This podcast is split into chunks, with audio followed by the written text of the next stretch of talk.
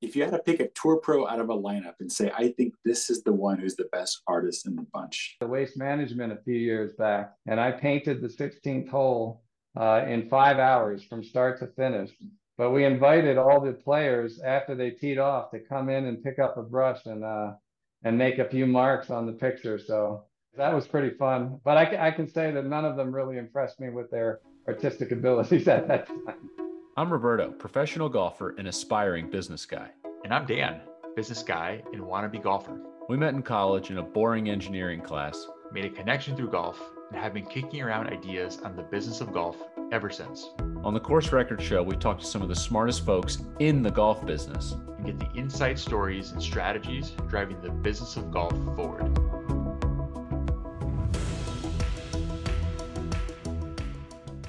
Welcome to the latest episode of the Course Record Show. Joining us today is famed golf artist Lee Wybranski. Lee, can't thank you enough for joining us. Look forward to this conversation. Thank you, Roberto. I'm really happy here with you guys. So, Lee, I don't normally ask anyone over the age of seven this question, but I'm going to break my own rule. I saw somewhere that you don't paint with the color green, but you're a golf artist. What's the deal with that?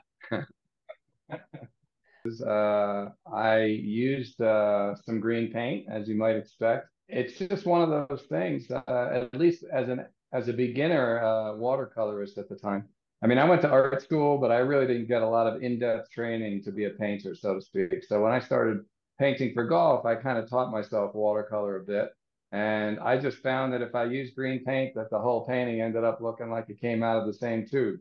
Uh, so as a little workaround, basically to sort of force myself to be more varied in my hues and, and, and values, uh, I started mixing all of my greens. So I have like uh, two or three different blues that I always use and two or three different yellows. And of course, you can throw anything else in with that. Uh, but that way I was getting, uh, you know, less predictable colors, less, less, less predictable and less frequent uh, occurrences of the same, uh, St. Patrick's Day green. so is the goal in that case to really try to mimic what you're seeing with your eye as much as possible or create some kind of consistency with your aesthetic painting by painting? Probably more of the latter. Um, I'm probably more interested, even in live painting, I'm more interested in sort of capturing a mood or, or a spirit or a feel. Uh, so uh, it's more coming up with colors uh, that give a certain impression or maybe subtly impart a certain feel to the artwork. You know, a bright green versus a very muted olive green in a fairway. Uh, one's going to give a feeling of timelessness, and one's going to give a feeling maybe that it was just painted yesterday. Lee, I read an interview where you said, whenever I go and do these projects, I try to go and find the two or three main characters in the poster. What's going to be the star and what's going to be the two or three supporting actors? I think there's something there in that quote that goes beyond art. How do you see that star and supporting actor dynamic play out in your business, let's say, or your personal life? I don't know. That's a that's a very uh, tricky question, Roberto. uh, I don't really think about too many things and with that same lens. I guess you might say. Um, that is sort of my problem solving hat. You know, we do so much design as well as all the art that we do here in our studio. They're very they're different, but there's a lot of overlap uh, to me. And uh, the designer in me uh, views uh, a lot of this as basically problem solving.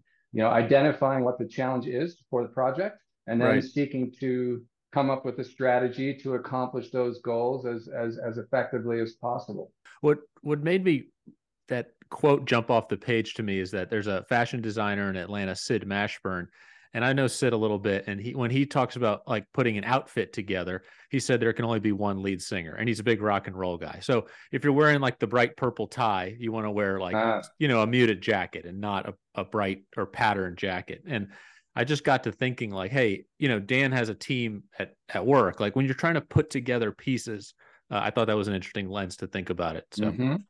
You mentioned art and design. I'm going to give away how left-brained I am by even asking this question. But what's the difference between art and design? Art is uh, pictorial, um, and it's expressive. Um, it creates a mood and a feeling, ideally. Design is more utilitarian. Uh, it any project that you are designing, there's goals that you're seeking to accomplish or problems that you're seeking to solve. Messages that you are seeking to communicate. Speaking of goals, I mean, this year alone, you're doing projects for at least three major championships and the Ryder Cup.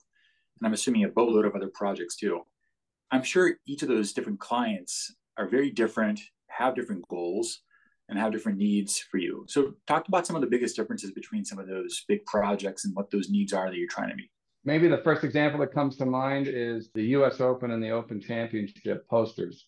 Uh, so we do create the posters for all the major championships in golf as well as the Ryder Cup. Uh, at the time that I began working uh, on the Open Championship poster, uh, 2012, I had already been creating the U.S. Open poster uh, for a few years, starting in 2008 at Torrey Pines.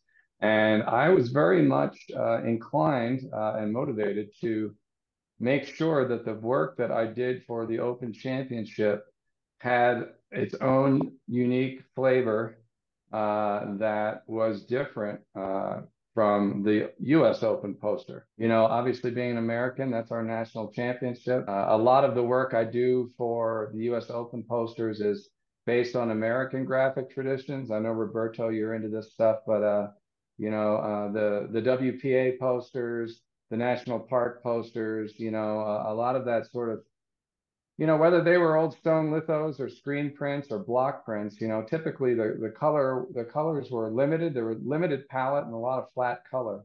Uh, and composition was really what was used to sort of uh, create the impact. And when I started working for the Open at Lytham and, uh, and St. Anne's in 12, uh, I jumped in with both feet to the Great British Railway posters and uh, really got into that uh, whole hog. You know, from a graphic standpoint, I feel like you can always tell uh, brands and, and identities that are European. They just have a distinctly different way about them than American brands. You know, and I, I wanted to, you know, I wanted to try and cross the ocean for that project. I wanted to create something that looked and felt uh, British. So it sounds like most of that comes from you and not necessarily the client asking to tweak something or make sure you think about X or Y and Z. That's your eye and your instinct telling you to go there. I certainly always solicit and welcome uh, and desire input from the client. I mean, I like to know, know everything up front.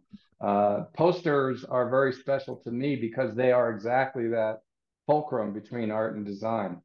Um, you know, I'm not just painting for myself, I'm painting to really celebrate an event. So it's art, but it does have that ulterior motive of trying to really celebrate and showcase, you know, the client's uh, championships. There is messaging involved, like there is in good design, but there's also, you know, pure artistic vanity uh, in terms of creating something that looks the way I feel it should look, uh, being an artist uh, of some, you know, of some years.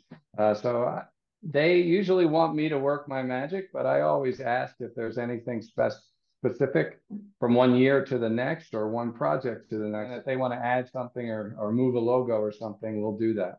But uh, by and large, I've been fortunate to sort of find find the pocket. I think sounds like you have great clients and you do a great job for them. But one of the cool things hearing you explain the inspiration U.S. Open versus British Open was I read about your your take on the 2009 Bethpage poster, which had a very national parks inspired feel, and it was kind of the depths of the you know Great Recession, and it's an amazing golf course, but it doesn't have a railroad or it doesn't have a signature, and like that poster is amazing to me, and and hearing the story behind it, that is a really really cool story. We made hand pulled uh, silk screen, you know, hand printed serigraphs. Uh, uh, I think just a couple hundred were sold on site as well. So uh, there was sort of a hand on quality that was neat to me because essentially they would have been made, those prints were made the, the same way the original, you know, Parks posters would have been made in the 30s.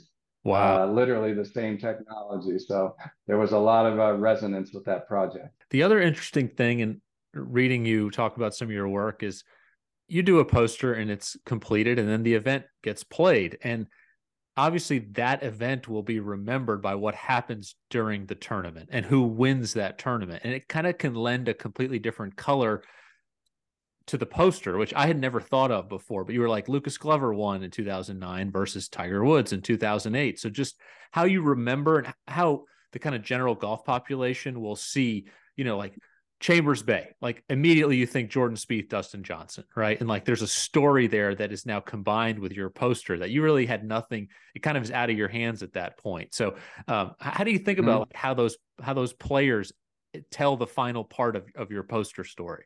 I mean, uh, just selfishly, like uh, any other fan, probably uh, you want you want your your player to win, or you want an exciting finish.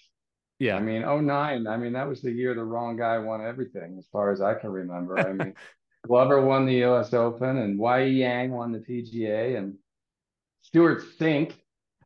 I mean, nothing against Stewart Cink, obviously. He's an open champion, but Tom Watson lost the uh the open championship that year to to Cink. I mean, it was just yeah. Anyways, uh, uh it's always just more fun. I mean, yeah. I think it, it probably contributes, you know, to sales a little bit too. But I'm sure, you know, my my first U.S. Open, Tiger Woods won uh, at Torrey Pines on a broken leg in a playoff next to the Pacific Ocean, and right. you know, I thought they were all going to be like that. Uh, little did I know, I was at the top of the mountain with that one. You know, I mean, there was there's there's rare. I can't imagine. I can't remember many more that had uh, that that that level of drama and excitement. But what about in terms of business? Does the winner drive poster sales up or down? I don't know. I don't have hard data for that. I know you're a data guy, Dan. I don't really think that a that a big winner changes things too much, unless of course it's Tiger. I mean, if, if Tiger's in something, it changes things uh, considerably. I mean, we reprinted at least once, maybe twice in 08. I've observed that uh, our strongest sales uh, at events have been due to pent up demand, essentially. Uh, for example, when the US Open was a Torrey in uh, 08, you know, you had the Pacific Ocean and San Diego weather and Tiger in a playoff, but the U.S. Open hadn't been in Southern California in 50 years. And SoCal is golf crazy, you know. Uh, Chambers Bay, another big, big seller for us was um, U.S. Open had never been to the Pacific Northwest anywhere. And that's become a very affluent uh, corner of the country up there, you know. So uh, lots of times again, Merion, these are ones that come to mind. You know, no one ever thought the US Open would go back to Merion. Man, in 13, it was insane. Yeah, I heard similar stories from Brookline. Dan, you were there that uh some friends of mine in the merchandise business were like people were trying to buy the fixtures because like it just hadn't you know the us open had not been in brookline in 20 years which is different right. than you know now torrey and pinehurst and pebble and some of these kind of are every five years so uh, you can see how how that would happen so transitioning a little bit towards your business, Lee, you've built a great business and you're really the preeminent name in the golf art. Did you see this as an end state? Like, did you see the potential of the market and thought you could build a business towards that? Or was it really more a case of taking that first step in that direction and you've just kept going and ended up where you are? Started out as the latter and kind of in the middle of the second quarter, it, it morphed into the former. When I started doing the business that has become this business, um, I was a you know student or you know a recent graduate of art school, uh, and I was doing very fine pen and ink architectural renderings of private estates and institutions outside of Philadelphia where I grew up. And then we showed that collection of work to golf and country clubs. Wingfoot hired me to do my first golf commission. And for the first couple of years I worked in golf, I was literally just drawing famous clubhouses. Um, so I didn't really have a very expansive idea of where I wanted to get to within this space. I mean, obviously, Wingfoot opened a lot of doors. I mean, after that first job, all of a sudden, a year later, I was a golf artist because I'd done all these projects for for top 100 clubs around the Northeast. Basically, I got bit by the bug, like a lot of people do uh, once I got into it and really learned about it and started to, to try to play it, um, I was I was all in. My only experience with golf as a kid was I tried caddying one summer, um, and this was like back in the '80s, and I was always skinny and nearsighted, so I was an awful caddy. And uh, and the members let me know it, and and the bags like were like lazy boy chairs back then. So I went back to mowing lawns and and and I didn't visit golf course again for, for another 10 years probably. Fast forward to today, you got your business, Lee Wybranski Art and Design. You can correct me if I'm wrong, but I sort of see some very distinct segments of your business, right? You've got your major championship posters and, and things like the Ryder Cup for events. You've got the work that you do for clubs, and I'm sure some of them you can sell, some of them you can't. and you've got your your logo business. Are those the three main segments you think about in your business? That's so that's you, accurate. How do you balance between those? I'm sure you've got. I get the sense you've got more opportunities nowadays than you have time to pursue. So how do you go about picking the right projects? What what what are some of the criteria you use to to make sure you're you're working on the stuff that really kind of gets you most excited? It's been a little bit of serendipity, I suppose, in that regard. I've always sought to associate myself with the best clubs, the best organizations, the best events. You know, I always had that attitude as an artist that it's a good thing to sort of hit your wagon to a star, you know. I mean to be, you know, to to be associated with that is there's just not a downside to it.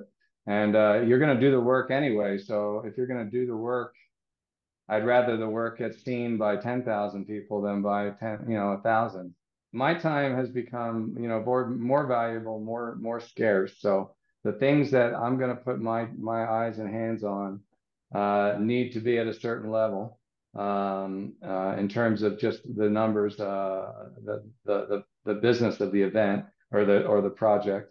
Um, and then for some of the smaller projects i've been able to build a really amazing team uh, around me uh, for the last bunch of years and they're able to execute my vision on some of the uh, smaller uh, digital art projects. The projects that really, uh, you know, I touch are the are, you know, the more premier projects that we do, uh, and then we just try and uh, take the team approach to executing some of the other projects and catching up with a few old friends that I've known from my early days in this business and trying to remember the last time I made a cold sales call uh, you know, because that's that's one of the the great stories of my professional career is at one point, you know, the business had become just me, and I had to go out and sell my own work uh, way back, you know, 20 some years ago. And I had I would literally write out what I needed to say and and then practice it because I was not someone who was comfortable to just make a make a cold sales call, you know. Anyways, uh, to my great satisfaction, it's been many years since I've made a a sales call, the phone just somehow keeps ringing. And obviously, we're sort of a small boutique operation here, and it's not too hard to keep us busy. How do you navigate that world of private clubs? So I noticed I went on your website and I can buy a print from Fisher's Island or Deepdale or Burning Tree. And those are some of the most private clubs in the United States. How do you is it is it one off each case is individual or like how do you navigate the world of private clubs without you know stepping over those tripwires that are seemingly around every yeah. corner uh, I just keep a sharp eye out for uh, tripwires and eggshells. You know, I mean, um, you don't want to step on anybody's toes in this business. And um, you know, in short, uh, Roberto, I would just, I just simply, if the client doesn't want us to sell the work, yeah, uh, we won't. You know, I mean, it's uh, the client is the client, and um, we make work for the client. And you know, most, almost every, any club commission project like that is being done for the club first and foremost for the members. Um, and if that's really where they want to limit the life of the work to, then I'm I'm okay with that. Uh, fortunately, my reputation, how would you say this without sounding fat-headed, but um, you know, we've been fortunate to be able to build some collectability around my work. So a lot of the clubs I think actually enjoy the association with me because right. they're in good company on our website. Lee, in addition to the three buckets of your business that that Dan described, you actually maybe branched out a little bit beyond that recently. Tell us about that. Is it a project around Philadelphia, Gil Hanse? Sounds really interesting. I want to know more. Yeah, we've been uh, you know trying to trying to sort of explore other media uh, as well uh, as a lot of other businesses are in the age we're living in and um, you know, one of the things that we've done is work with Gil Hanse and Tom Coyne on a documentary about golf in Philadelphia. Wow! Uh, so we self-produced this one-hour documentary. Uh, Gil is is is a transplanted Philadelphian. Uh, he's been uh, he's been a Philly guy since uh, he started building Stonewall back in I think the late '80s. Uh, Tom Coyne, great golf writer and one of the oh, yeah. editors over at Golfers Journal also a good friend of mine. I met Tom uh, at his book signing for his first book, Gentleman's Game, uh, and uh, he grew up in the in Delaware County where I was born. Uh, so he's a fellow Delco boy, and uh, we've known each other for the last 20 plus years. we thought it'd be neat to do something talking about how uh, we each viewed our upbringing in Philadelphia, around the Gulf of Philadelphia, and then how Philadelphia golf has informed our work, and also uh, how it stacks up, or putting Philly golf in the context of uh, you know golf in America. Wow. Um, uh, so all being locals, you know, we had uh, easy banter and a lot of more agreements than disagreements over you know uh, what we what we like to, to, to talk about and which courses we like to play in Philly. Um, but it was really, really a super production. It was a really great project. It's on Amazon. It's beautifully shot. We visit uh, probably over 10 of the, the region's great golf courses and really talk a lot about what makes Philadelphia golf unique, special, and superior to any other type of American golf. Well, we'll definitely include a link to that in the show notes. That sounds like a really fun project. And uh, yeah, you got some some pretty good company there in terms of uh, who you're partnering with. That's great. I I recently met Tom Coyne for the first time at the PGA show, and uh, he's like every. I mean, it's just all jokes. He's just I couldn't tell if he was making fun of me half the time. It was a he's a fast, he's really funny dude. Incredibly funny, great writer, and uh, yeah. I mean, I almost feel like you know his his humor is almost more in person. I mean, I wouldn't most of his writing. I mean, there's dry wit in a lot of his writing, but yeah, I mean, he's bloody hysterical when you're chatting with him in person. So a trend that Dan and I have noticed and talked about is that in golf, you know, on the wave of people's passion and obsession for golf, that there are entire categories in the industry that probably were not existent 20, 25, 30 years ago and now have are thriving, like your studio or like head covers. You know, our mutual friend at EP head covers, they have this fascinating art and incredible manufacturing. And like when I was a kid, you had a head cover for your putter, and or maybe you didn't. And now, you know, people have these collections of dozens or hundreds of head covers. So golf art, golf photography, uh, head covers. Like, have you seen that wave? Are we are we looking at it the right way? And wh- where does that go from here? I'm a sort of I marvel at it like yourselves. Uh, I I don't feel like I have any wisdom to share, uh, but I can certainly share observations. I mean, I, I think that, uh, you know, there was art in golf when I came along. I mean, Linda Hartough sort of uh, is this artist that almost invented the space of uh, of ultra fine uh, oil painting golf landscapes, uh, and she was selling her prints at the U.S. Open, at the Open Championship. Very, very different kind of work. Very traditional golf landscape painting, uh, but exceptional craft and and really a formidable uh, business entity. I mean, her originals were significantly priced, uh, so she was very successful um, already in the space when I came around. Uh, there's an English artist, Kenneth Reed, whose work I'm, I'm a big admirer of. Um, and he he was operating in, at the championship level as well as at the club level, although probably more overseas in the UK. Uh, anyway, I feel like in my particular business, so there's there was precedent is what I'm trying to say. I didn't feel like I kind of came out of nowhere. I mean, event posters, we just sort of brought a little bit to the golf poster, what already existed in the rock and roll uh, genre. You know, people like to go to collect concert posters, and you know, people collect Olympic posters, and they were already making posters for most of these events. It's just that maybe uh, just because of the state of that poster design in the 80s 90s was not superlative. Uh, it was not like, uh, you know, one of the high points. So I feel like, you know, if anything, maybe we just raised the bar in the areas that we focused our attentions on. One of the things that I think made made my work stand out in the early days was that it was rooted and oriented towards that authentic and natural golf experience and ethos. And I feel that well, it's almost like the world's come around. I don't mean to say it like that. All like like I knew what I was doing. I was just drawn to what I was drawn to. But social media has enabled this whole community to that it's really shaped the whole trend of golf towards that. I feel like. I mean, I know you guys have heard of the whole revival. Of, I mean, we're in a second golden age of golf design right now.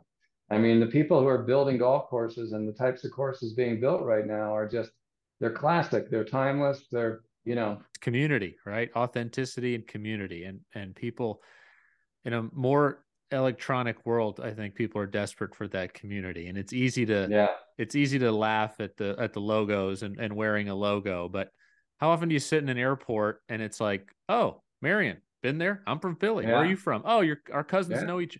It's community, Great. right? It's there's nothing wrong with that, and I think uh, it's it's great to hear your perspective on it. It's fascinating. It's really something. It's impressive.